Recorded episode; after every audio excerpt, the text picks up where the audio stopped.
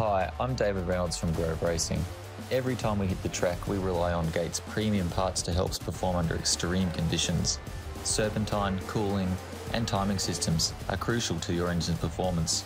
Inspecting and replacing all system components at the same time will ensure your vehicle is ready to tackle any challenge. Protect your ride with Gates. Available from Repco, Napa Auto Parts, Supercheap, and reputable auto stores. G'day, this is the Gates Rev Limited Summer Series with Andrew Clark Hello, race fans. and yours truly, Neville Wilkinson. In this series, we review each team of the 22 season.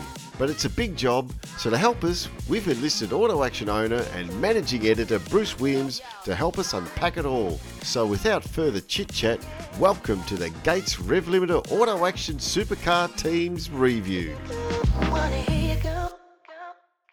guys, we're talking about Penrite Racing. Yeah, this one was the biggest challenge, Nev. It's uh, Biggest challenge, Dave Reynolds, you gave him an A for finishing eighth. Uh, that one I can't figure out, but I'm going to ask you that one about that one. And Lee Holdsworth, you gave him a B minus for finishing 13th.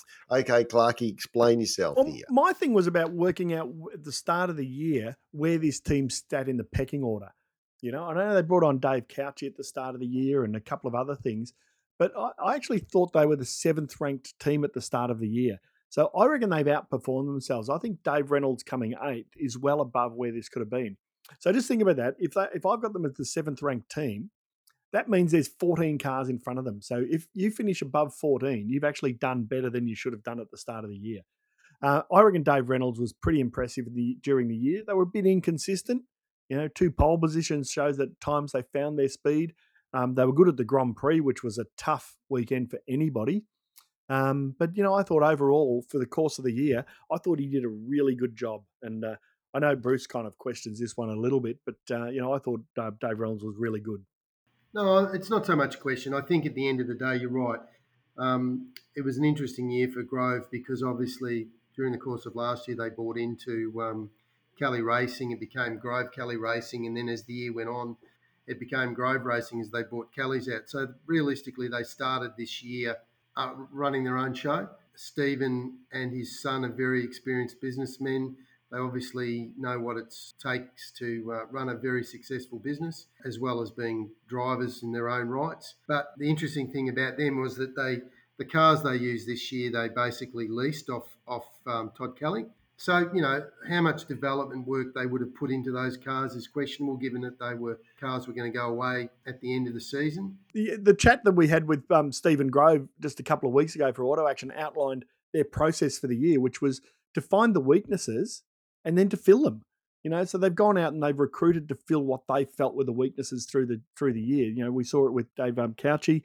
You know, we got other engineers popping into the scheme as well. So they're just going step by step to fix what they see as their weaknesses. So, you know, that business approach that they've done in the past, where it's you know, we need to know what we aren't doing well to know what we can do well, and uh, I think they're going to be a much more formidable team next year than they were this year. Well, as you touched on this year, I think, as I was talking about before, how much investment they put into their cars this year would have been questioned because at the end of the day, they've handed the cars back to Todd Kelly.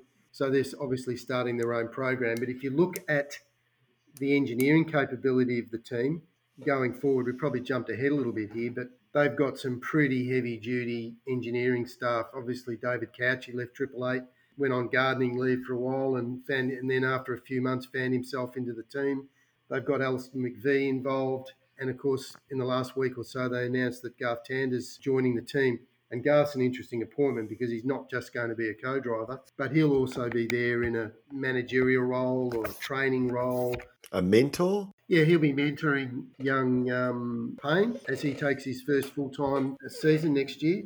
So it's been a, a year of, I suppose, for them building for the future while still maintaining a, a racing program this year. Yeah. You know, Davey did do very well, and of course Lee Holdsworth was basically brought back from uh, full-time retirement back to a full-time drive, and Lee raced pretty pretty solidly this year. And although he only finished 13th in the in the points, he still did a really solid job, and it enabled them to finish fairly high up in the uh, team rankings. I think they finished fifth in the team rankings, ahead of Erebus as far as the championship's concerned. which for, for people may not sound like much, but it means they move further up the grid as far as garages and for pit stops and what have you. So it does make a bit of a difference. Yeah. So Penrite, Grove Racing, I think they um, they'll certainly be a team to watch next year. I probably said that a few times, but if they don't make a big step forward, I personally would be very disappointed because they've got all the pieces in place now. I think that Stephen Grove is a pretty smart man, and uh, they certainly don't from what I can see, lack for um, engineering capability and people to um, make the cars go fast. Absolutely not. So the other interesting thing is with Lee Holdsworth is that he was another one of the drivers to struggle to get qualifying speed out of the cars.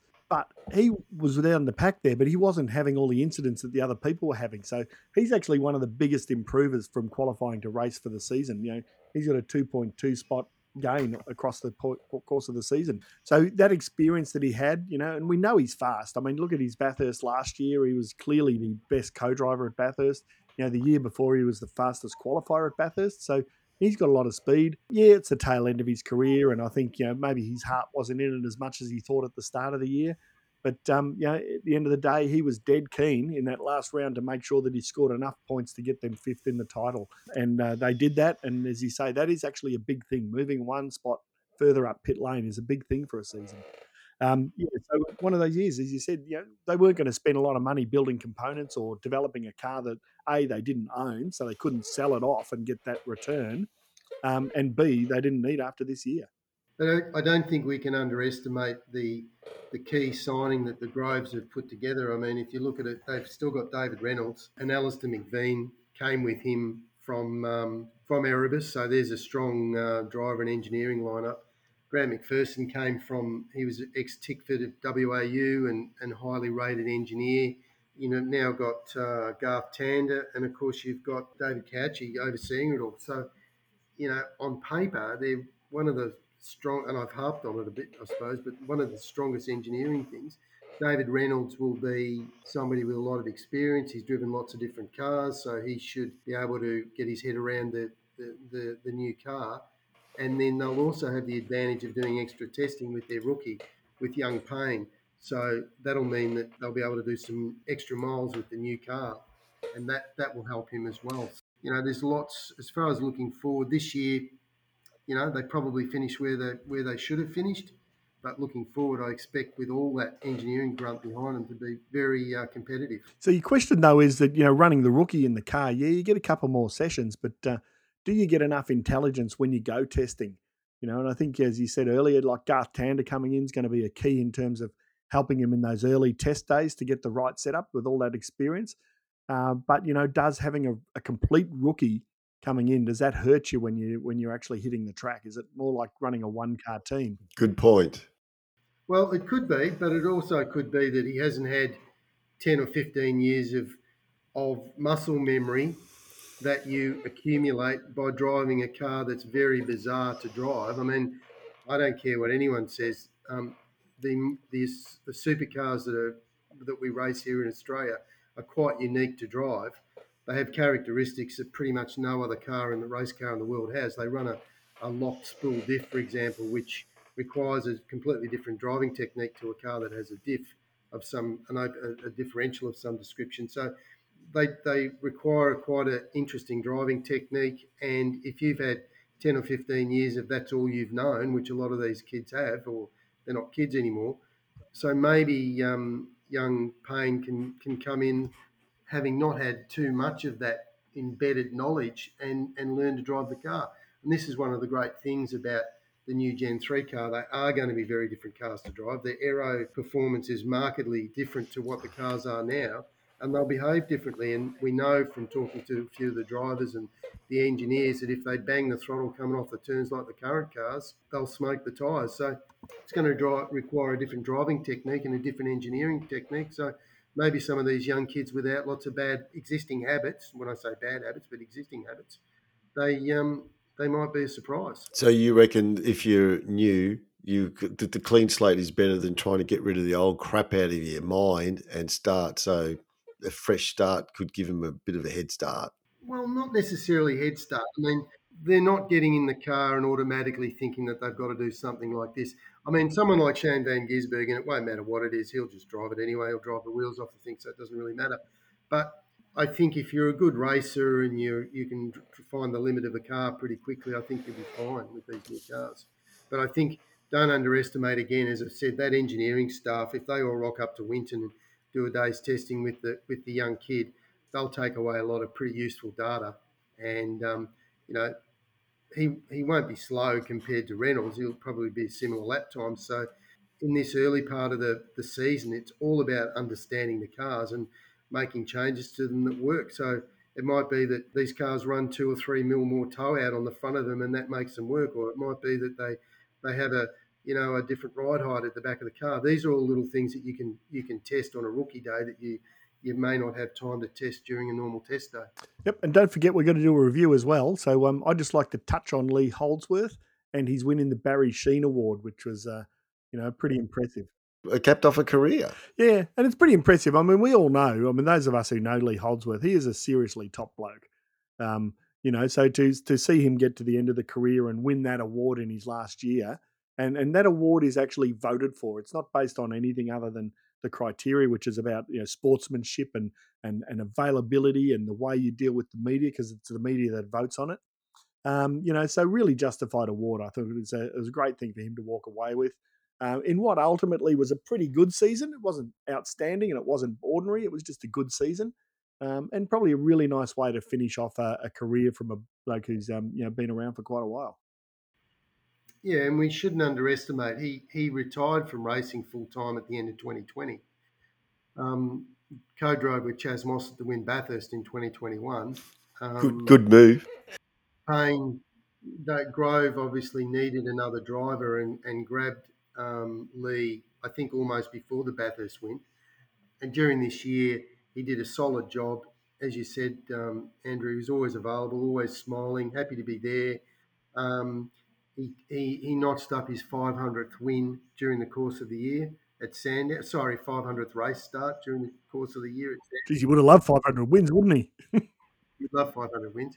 And I, I suppose for me personally, Lee Holdsworth is is somebody that I've known for a long time because we um, back in 2005 and 2006, I was um, running Smith's Trucks development series team, and Lee was our star driver, and so I've been part of that journey all the way along through Lee, and um, I know that he was very emotional on the awards night. In fact, he we had a bit of a man hug, which was lovely, and um, he he was really um, appreciative of the of the award. It really did mean a lot to him, and I think it came as a surprise. And um, yeah, I mean, it's good. We'll see him back next year in a Walkinshaw Andretti United car, probably co-driving with Chaz.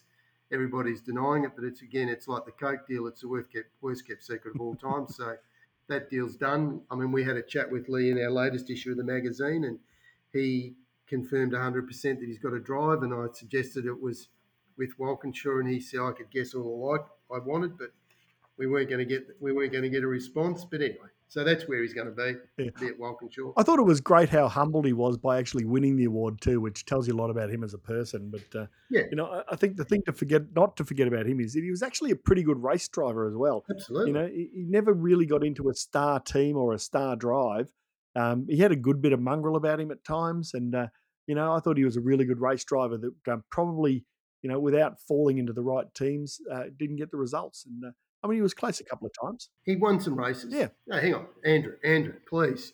I mean, seriously, mate. He did win Bathurst last year. Come on. Even if he only won one race, that's He's a Bathurst champion. And let, but let's say that, like, he was actually like, unlike a lot of co-drivers, he was a significant part in that win. You know, like his performance Oh, he- as a he co-driver was- was staggering. Yeah, he was as fast as Chaz was, and um, and uh, you know, he, he, I I would say that if if Chaz hadn't had him in the car, maybe they wouldn't have got the result. But the reality is too, he also delivered Erebus a, a, a victory in one of their Mercedes supercars, Things. and I think he had a win, at least one other win with Garry Rogers. So you know, he, he, he did win some races. He was always solid and reliable, and you know, I look forward to him having a smile on his face and being um, pleasant. And um, he's you know, he might win another race next year. Who knows? Yeah, but I think the thing with him is remember when he went to SBR, it was like, you know, he finally landed somewhere that was going to give him all of these wins. And then, of course, SBR sold to Erebus and it kind of all went a little belly up when they decided to do Mercedes. So, but yeah, his season, I thought his season this year was pretty good um, without being outstanding. And obviously, that's why he uh, that's why he gets the B minus rather than a you know anything else. But uh, you know, yeah, it wasn't as good as Davy Reynolds, but he. Uh, he You're a hard taskmaster. We're getting, we're, and I say that with um, with trepidation because we're getting towards the uh, part of the uh, gradings where I've actually had friends of mine in pit lane who've actually got quite snaky with me, and I've just pointed out, hey, oh, it's nothing to do with me. It's all uh, Andrew Clark does that. So the they don't come and talk to me about it. They must be frightened of me. Yeah, the next instalment's Brad Jones Racing, so please, nothing to do with me, boys.